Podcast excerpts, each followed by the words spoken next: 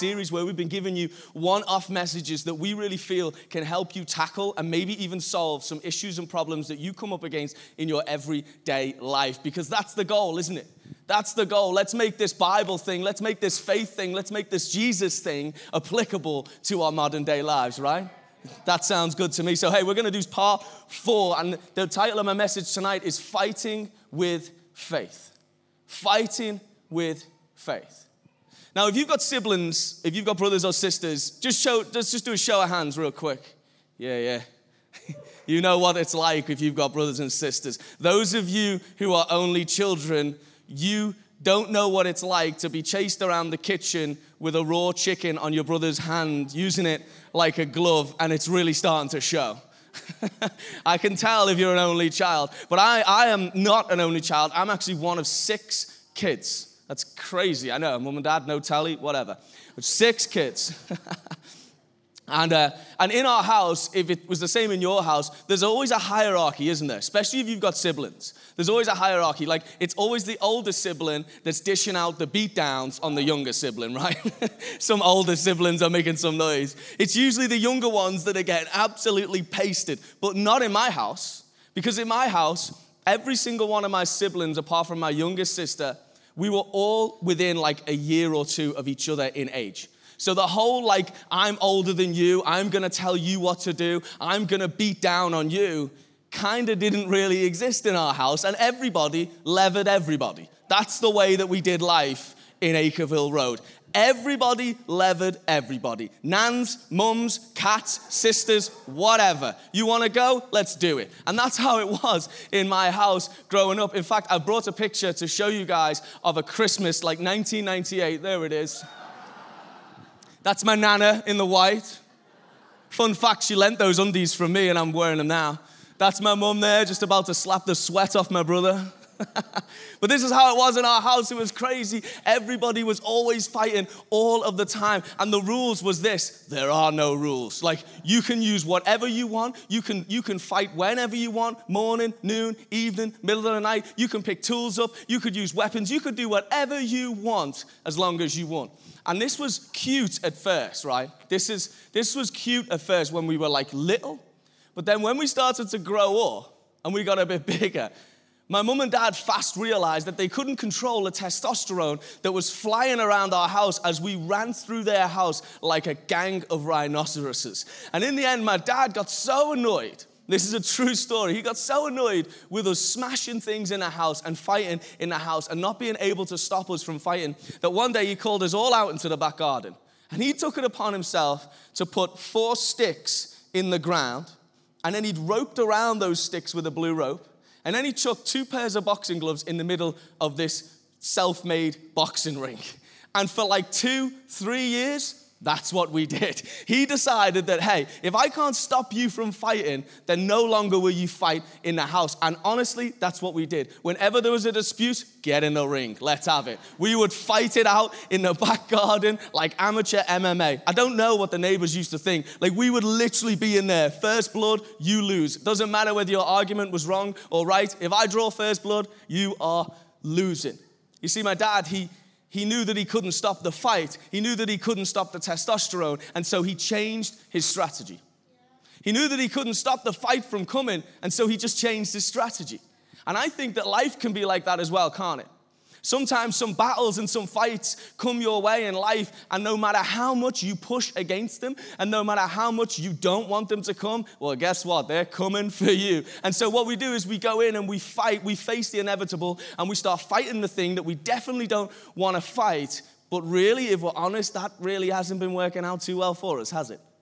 I don't know about you, but I don't know what fight you're in the middle of right now. And if you're not in a fight, then that's great for you. But let me, let me tell you, there is one coming your way. It is getting FedEx to your house because life has a way of just bringing battles and just bringing fights. And so I ask myself the question I wonder what fight you're in the middle of today, in the middle of right now. And more importantly, I wonder how you choose to respond to it. Because the fights are going to come in life, aren't they? They're just going to come. It just is what it is. So maybe we need to change our strategy towards the fight instead of trying to run from the fight. I wonder what fight you're in, but more importantly, sometimes I wonder what weapons do you use to fight with? Because you can pick up anything to fight, no problem. Some of us, we've slipped into these habits where we pick up alcohol and substance abuse to fight past hurts. Because a temporary high is always better than a permanent hurt, isn't it? Let's just be honest, let's be real. That escapism is just so much more appealing than having to deal with the hurt that you're going through. And maybe the hurt that's been placed on your life wasn't even your fault, it wasn't even your battle. And you just got caught up and wrapped in the aftermath of it all. Sometimes we pick up the weapon of ignorance because it's easier to bury our head in the sand instead of fighting the thing that's coming to confront us, isn't it? It's so much easier confrontation than having to deal with the, it's so much easier ignorance than having to deal with the confrontation that comes from it.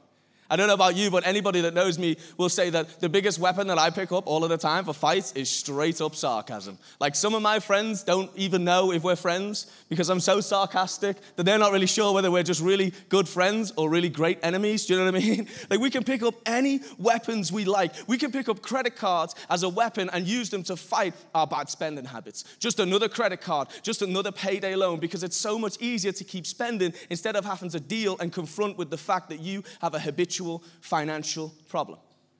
I wonder what fight you're in tonight. I wonder what weapons you choose. Maybe for you, you're in a good fight, because there's good and there's bad fights, by the way. Maybe for you, you're in a good fight and you're trying to fight the mortgage payments and you're trying to get the promotion and be a good husband and be a good wife and be a good mom and be a good dad. But no matter what you do or how hard you try, it never seems to work out. And here's the reason why it's because you're fighting in your own strength. You're starting to fight the same old battle with the same old weapon of your own strength. So maybe for you, it's education. Maybe for you, you're the first person ever to go to university in your family. And everybody's so proud and they packed you off, but now you're in the middle of it and you're kind of on your own, and the assignments keep coming and the papers keep getting graded, and you can't help but feel like you're losing your grip as you try and fight the pressure and the scary feeling of failing out. We all fight these battles in a number of different ways with a number of different weapons. And I wonder about what your strategy is. I wonder how you deal with these things and how you fight these battles. Sometimes I think we get so tired of fighting, don't we? You ever gotten tired of fighting? Like, you ever really got really tired of arguing with someone? Like, maybe if you're married and you just get tired of arguing with someone, and so you just start agreeing with whatever they say just so that they will shut up. you know what I mean? You ever been through that? You get to a point in the argument and you're just like, man, I'm, I'm tired. Yeah, you're right. The sky is green. Cool. Do you, hon? You're right. Spicy chicken nuggets are definitely better than the original chicken nuggets at McDonald's. Yeah, whatever. And you start to just agree with people because you get so tired and so exhausted of fighting. But here's what I want you to know right from the off today that maybe you don't need to give up on your dream that God has placed in your heart, but maybe you do need to change your strategy and get a new strategy in place to fight the same old battle that has been whooping you up and down this city. maybe you need a new strategy for your old battle. Ever tried to fight your waist after Christmas? it's easy, isn't it? In the moment, it's easy, and then January 6 comes, and you're like, ah, get it next year. 2020 is my year, 2020 vision, eyes on the prize. Nope. because we just get tired of fighting. How many of us know that the fights pick you? Sometimes you don't even need to pick a fight because one will come straight up to your door, knock on your house, and pick you. How many of us have been there? One thing that you have to know about my wife, Beth, is she is the most passionate, uh, enthusiastic, and encouraging person that you will ever meet. I, pr- I, promise you. For four years of our marriage, we've been married for four years now, I have not tried once because I could bring home a paperclip and Beth would be hyped. Like, she's so easy. It's so good for me. I got the best deal ever. I could get her anything and she would be made up. And she's a morning person. She wakes, she wakes up like this. I woke up like this. She wakes up like this and so this is how she this is how she wakes up. She literally wakes up. This is the best impression I could do. She wakes up, she goes, Hi.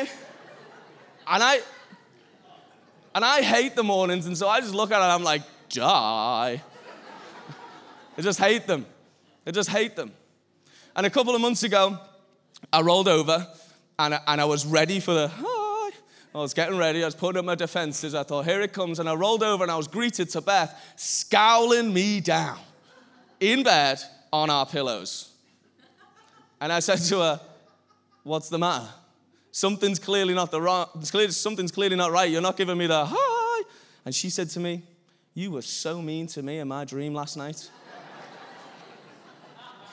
and then she proceeded to pick a fight with me the physical, real, here in the flesh, 3D version, human being. She tried to pick a fight with me for something that the version of me that she dreamed up in her mind had done to her during her dream in her sleep. I said, What did I do that was so mean? She goes, I don't know. But I know you were mean to me last night in my dream. Some fights will just pick you. Like, they don't even care. They'll just come up to your house, they'll get in your bed, and they will pick you out. And you will have to fight them, whether you're ready for it or whether you want to or not. I wonder what your response is when the fight comes knocking at your door. Is it fight or is it flight? Is it, is it fear or is it faith? Because fighting with faith is a thing, but so is fighting with fear. They look very similar, but they're very, very different. You need to maybe make a change with the way that you've been fighting with that spouse because it's just not really working. And the truth is, if we're all dead honest, we all fight the ones we love the most, the most, don't we? Maybe you need to change the way that you fight with that boss because the way that you're currently acting winds him up, frustrates you, and it's just a battlefield at work. Maybe you need a brand new strategy for the same old battle. When we started church a number of years ago, um, a lot of people think that we just did a 6 p.m. service because when we bought this building, we were, we were kind of established and known for the church just as the 6 p.m. and now we do an 11 a.m. But a lot of people don't know this, but we actually started doing morning services before we ever did a 6 p.m. service. We never ever did a 6 p.m. We only ever did like a 10:30, 10, 11, something like that. And um, a couple months in, maybe even maybe a year in, we realized that the church wasn't growing. And so what we realized was most of the people that were far from God that we really wanted to reach the most were all in bed on a Sunday morning, having been out and got booted on a Saturday night. And that was just the worship leaders and the church leaders. this church is, never mind. And uh, I'm just kidding, by the way. And um, we realized that the people we wanted to reach the most, that was their lifestyle. And that's cool, no judgment. That was their lifestyle. And so we changed our strategy and we stopped doing the morning service and we said, hey, we're only going to do a 6 p.m. service because we want to make it easy for you to come to church and to follow God. And everyone we knew said to us, you can't do that. You can't just do a 6 p.m. service. That's madness. You're crazy. Everyone we knew in the church world thought we were nuts. Same battle, different strategy. See what I mean? Same battle, different perspective. Same fight, different approach. And then a couple years in, we started we started to do things differently that other churches at the time weren't doing. We started to preach all of our messages and speak all of our messages in series. And, and that might not seem too strange for you now, but back then it was so weird that everybody we knew in the church world was like, You cannot do that. You're going to speak on the same topic for four weeks. No one's going to come, no one's going to listen. But now, people ring us up and ask us for our service flows and how we come up with series titles and how we do our run orders and everything. You see, same battle, different strategy. We started to move our tithes and our offerings and our giving slots to the end of the service. And again, everybody said, You can't do that. That's crazy. That's madness. You, the tithes and offerings, they always go at the start of the service. But what we realized and we began to understand was the only meal that you pay for before you ever eat it is one that you get at a drive through. And that's not good for your arteries and it ain't good for your soul either. We're trying to serve up some vegetables and some sustenance that's going to keep you going from Sunday to Sunday. So we move the tithes and offering slot to the end of it because if you take your girl to a nice restaurant, you only pay once you've eaten the meal. And everybody we knew said, You're crazy. That will never work. But now, if you go to a church, in a lot of places, this is how they do it. And everybody thought that Luke and Emma were nuts. And some of us did too. I'll be honest. But I just think that they were genius to have the boldness and the courage to look at the same old battle and fight it with a brand new strategy. Same battle, different strategy. I know um, that there's a possibility tonight that even though you're fighting battles, you just feel like you're losing. Ever, ever been in that position? Maybe, maybe you're there right now. Like, no matter what you're fighting or what you come up against or what you do and try to get over it, it just feels like you're failing, like you're flunking out, like you just can't get through no matter what. I just want you to know this it's not because you're not trying to break through.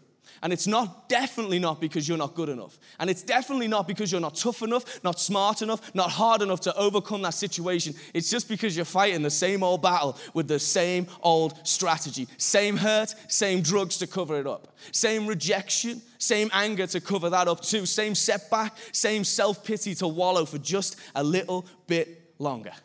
This is how we operate, isn't it? This is how we go about our daily lives. In the Bible, there's this guy called Joshua. And we're going to go there in just a second. But Joshua becomes the leader of this people called the Israelites. And the Israelites, what you've got to know about the Israelites is that they were a nomadic people. And this means that they didn't have a home. They didn't have a land to call their own. And so they would wander around and they would stop off so that they could graze their animals and raise their families. And it was always their dream to see this promised land that they could call their home. It was always the dream that God had given them. And in a moment, we're going to talk and read about how they finally get to this, this promised land after 40 years of being in the desert. But the problem is, is they get there and somebody else has already set up shop. Somebody else has already moved in. Like, isn't that the worst? You get to the drive through and someone just gets in there right before you.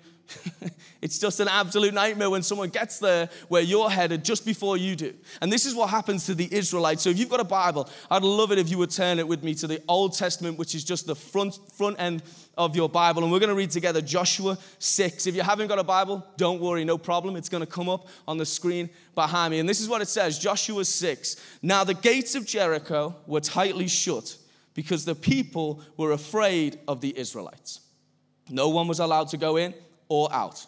But the Lord said to Joshua, See, I have given you Jericho, its king, and all its strong warriors. You and your fighting men should march around the town once a day for six days. Seven priests will walk ahead of the ark, each carrying a ram's horn.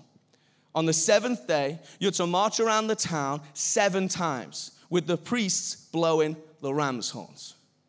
You ever um, get up in the morning and get out of your modern memory foam mattress bed and you go down and you put your modern day Nescafe maker on and you open up your modern day Bible because it's all on phones and apps now.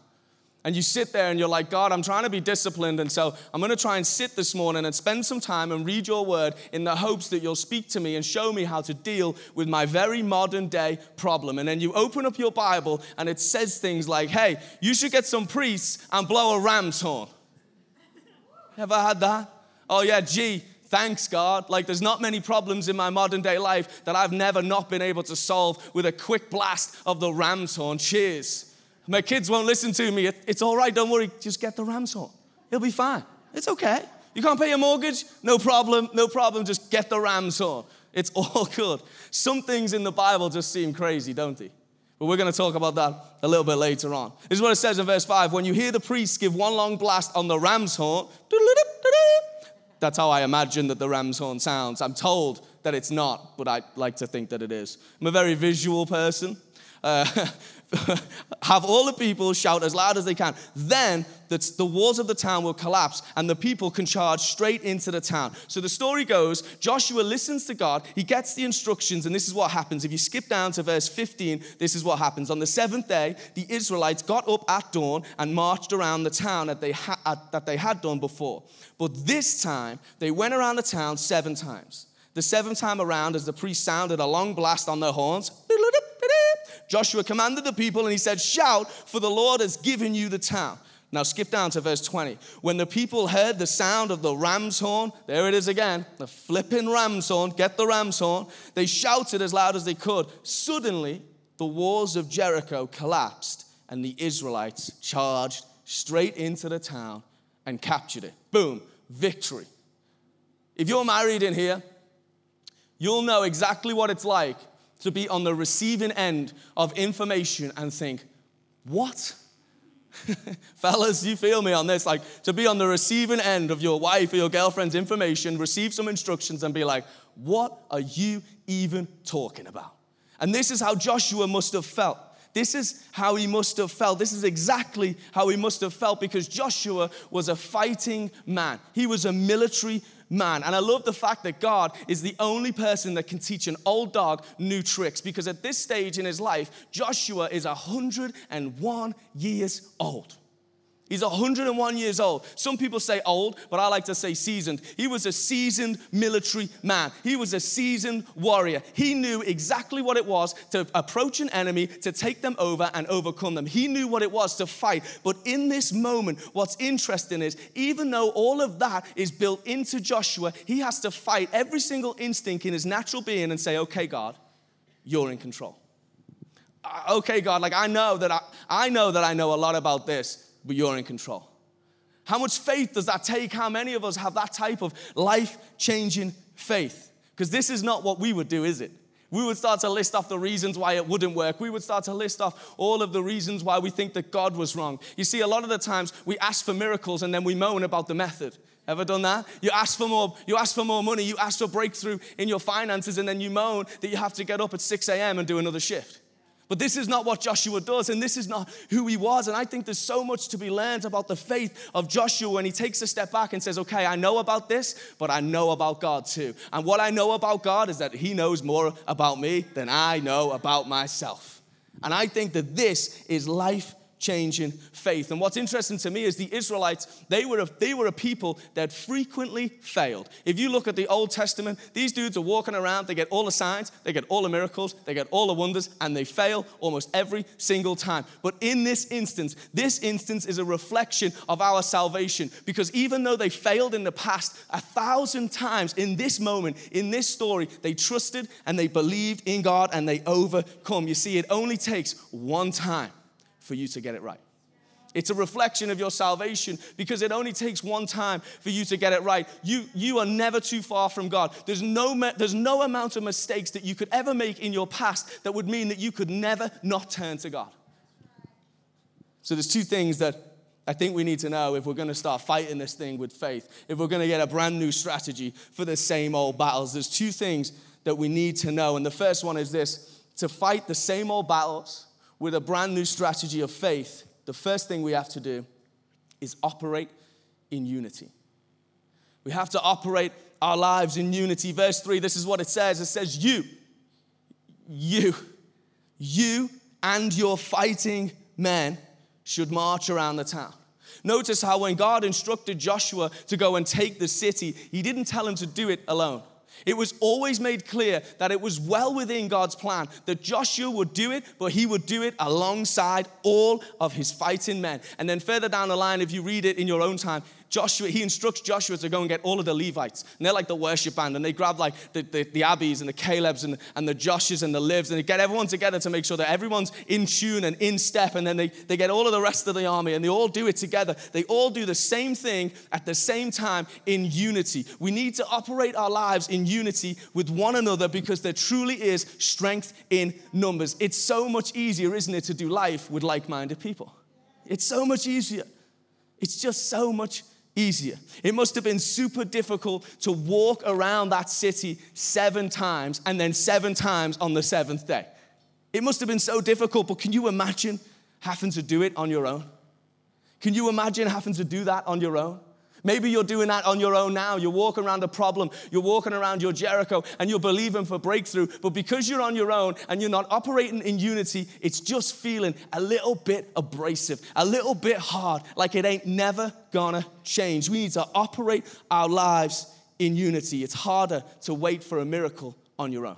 It's always harder to wait for a miracle on your own. This is why we have spotters in gyms and co pilots on planes. We were designed for unity. I love what Nathan said last week when he said, Hey, you can't do it alone. Don't let your pride get in the way to make you think that you can. Because you can't. We need to operate our lives with unity. You see, the problem for us nowadays is we spend all of our lives, um, all of our lives uniting ourselves to things and people that don't want to know how to fight with faith. We link our lives to people who aren't willing to fight with faith. And when the battle comes, we expect them to fight with faith and then they let us down and it leads us straight into isolation. And by the way, isolation is the street that the enemy wants you to be living on. Because if he can get you isolated, if he can separate you from unity, from other believers, from other people who are willing to hold you up, when you fall down, then you will doubt God and you will question your identity. And that is exactly exactly where He wants you to be. The enemy hates unity because he knows that there's power in unity. There's power in unity. You were made for the unity of community so that when the fight comes, you can fight with the right people and the right weapons and the right type and level of faith. I know that you think that you're an island, but you're not. I know that you think that you're Ibiza giving it bifters in Alma de Cuba on a Saturday night, but I promise you, you are not. You were made for unity. You need to operate your life in unity. It's hard to fight with faith, though, when your heart is united to doubt. It's so much harder to fight with faith when your spirit is a cellmate with offense. It's so much harder to fight with faith when you're filled with fear or spending your life around people who are filled with fear. You need to check your circle and start to cut some ties. We need to be a people that operate in unity, but we need to be people that operate with other people of a like mind. The second thing we have to do is we've got to operate in unity and we've got to execute in faith. We have to be a people who live life and wage war in faith of the victory before it ever even comes. In faith for your healing before it ever even comes. In faith for your breakthrough. And I know that I'm asking a lot, but in faith for your breakthrough before it ever even comes. I love in this story when in verse 2 when God says to Joshua, See? No. See? In verse 2, see, I have given you Jericho. This is the conversation between God and Joshua. But when he says this to Joshua, Joshua hasn't even started marching yet. And by the way, they were situated two hours away from Jericho. So, how could Joshua see something that he wasn't in close proximity to and understand that God has brought the walls down when they're still clearly higher, higher all the way up? See, sometimes faith can be tricky because what we see doesn't always line up with what God says. But the Israelites in this story, they get all of their instructions, they get their unity on point, and they set off marching and they get to the city and they are united. They're walking around the obstacle, they're traipsing around the very thing that's keeping them out of their promise, and they're so close that they can almost taste it. You ever been so close to your breakthrough that you can almost smell it? You can almost taste it, but nothing seems to really be happening. You know what I mean? Like you know that you're right there, but then doubt creeps in and nothing seems to be happening. Because for days they're marching around believing that God will do something, but not seeing anything. You've been coming to church, but nothing has really been changing. You've been serving on a team, but nothing has really shifted yet. You see, because the there's another part of it. You've got to understand that it's happening, but there's a plan, there's a process, and you just can't see it yet. There is a plan. It's just something you can't see it yet, but it's the same battle with a different strategy when you make decisions about your life from a position of faith. It's the same addiction, but a different rehab. It's the same anxiety, but a different type of calm. It's the same sea of struggle, but the door is big enough to fit you, Jack, and Rose on. No one's going down. It's the same fight, but a different battle. Same fight, different perspective. It's difficult when you can't see it though, but remember that Hebrews 11 says that faith is the substance of things hoped for and the evidence of what we cannot see. And that is why faith is difficult. So they shout for the victory before the walls come down in faith of something that they couldn't see. Verse 20, they heard the horn and then they gave a shout. It's your faith and trust in God that not only is He able to bring down walls and bring down breakthrough, but He's willing to do it too. That's what faith is. Faith is the bridge between you knowing that God is able and you believing that He is willing. That's what faith is. And so they start to march and they're thinking nothing of it, but the sound starts building from a position of their unity. They think that they're just marching like they've done a thousand times, but it's, the, it's different this time. It's the same battle. It looks exactly the same, but it's a different strategy. You see, you walk differently when you're in faith and you're united. It's the same battle, but a different strategy. And the sound is there, but it's quiet. It's so much more quieter now because the sound is happening and they start to march. But it's so much quiet when there's only one person. It's so much more difficult to do life on your own when you're not in unity. It's so much more hard to fight things when you're not in unity. Not many chains being broken, not many walls coming down when you're on your own. But you walk differently when you're in faith. You walk differently when you're in unity.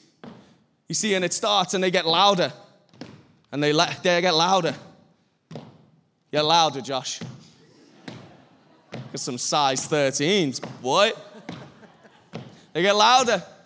You see, because now what's happening is they're in unity. You see, this is what happens when you join a life group because if he falls, she can pick him up. And if she falls, then he can pick her up, pick her up. You see, this is what happens when you join a life group. This is what happens when you're willing to serve at a service and come to another. This is what happens when you get accountable with another believer who you trust and believe is out for your best interest. This is the picture of unity as the warriors are marching around Jericho. God is showing us in this moment that if you focus on faith, then he'll deal with your fight. You you just focus on faith. If the fight is too big for you, it ain't yours, it's God's. You just need to focus on your faith, and He will deal with the plan. The, Je- the walls of Jericho might have been big, but I promise you, God is bigger. And they keep on marching, and another day goes by, and another day goes by, and it's confusing because they're, they're doing the unity thing, but it doesn't really feel like anything's happening. They're marching around the same old thing that's keeping them out of their promise, and it must just feel like, man,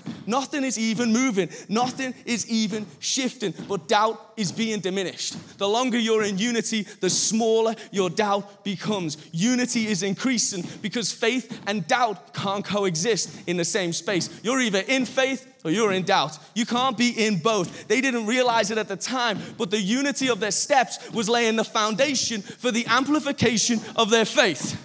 It's starting to lay a foundation.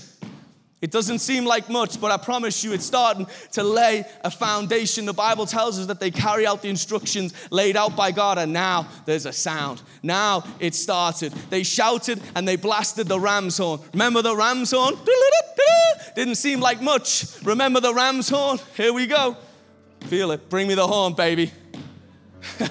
Remember the ram's horn?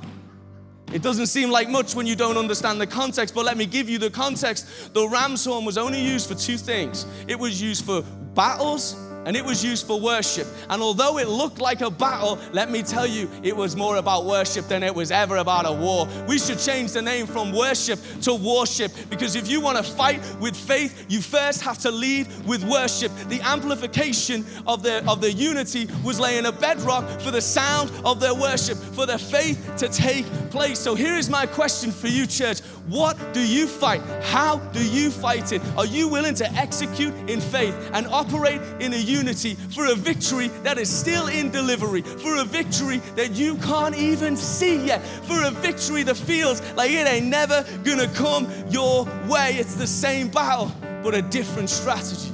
It's the same fight on the same old Monday, but a different way forward, a different strategy. Some stuff you've been fighting with fear, but I promise you, you should be fighting it with faith. Same battle, more effective worship. It's not always about war when it comes to your Jericho, but it is always about worship. It ain't always about war, but it's always about worship. I promise you. And when you fight with faith, you always have to lead with worship. They shouted in faith for the miracle and then, not before, and then. They heard the horn, they executed in faith, and then the walls came down before they ever even knew that it was going to happen because they'd laid a, a, foundation of unity which allowed them to amplify their faith. It was not before, it was after. It was before they shouted. They shouted before the breakthrough, and then the walls came down. You've got to have both. You've got to have unity and you've got to be in faith, I promise you, because unity will get you to the walls, but faith will get you into the promise. It's only by faith that you get into Jericho. It's only by faith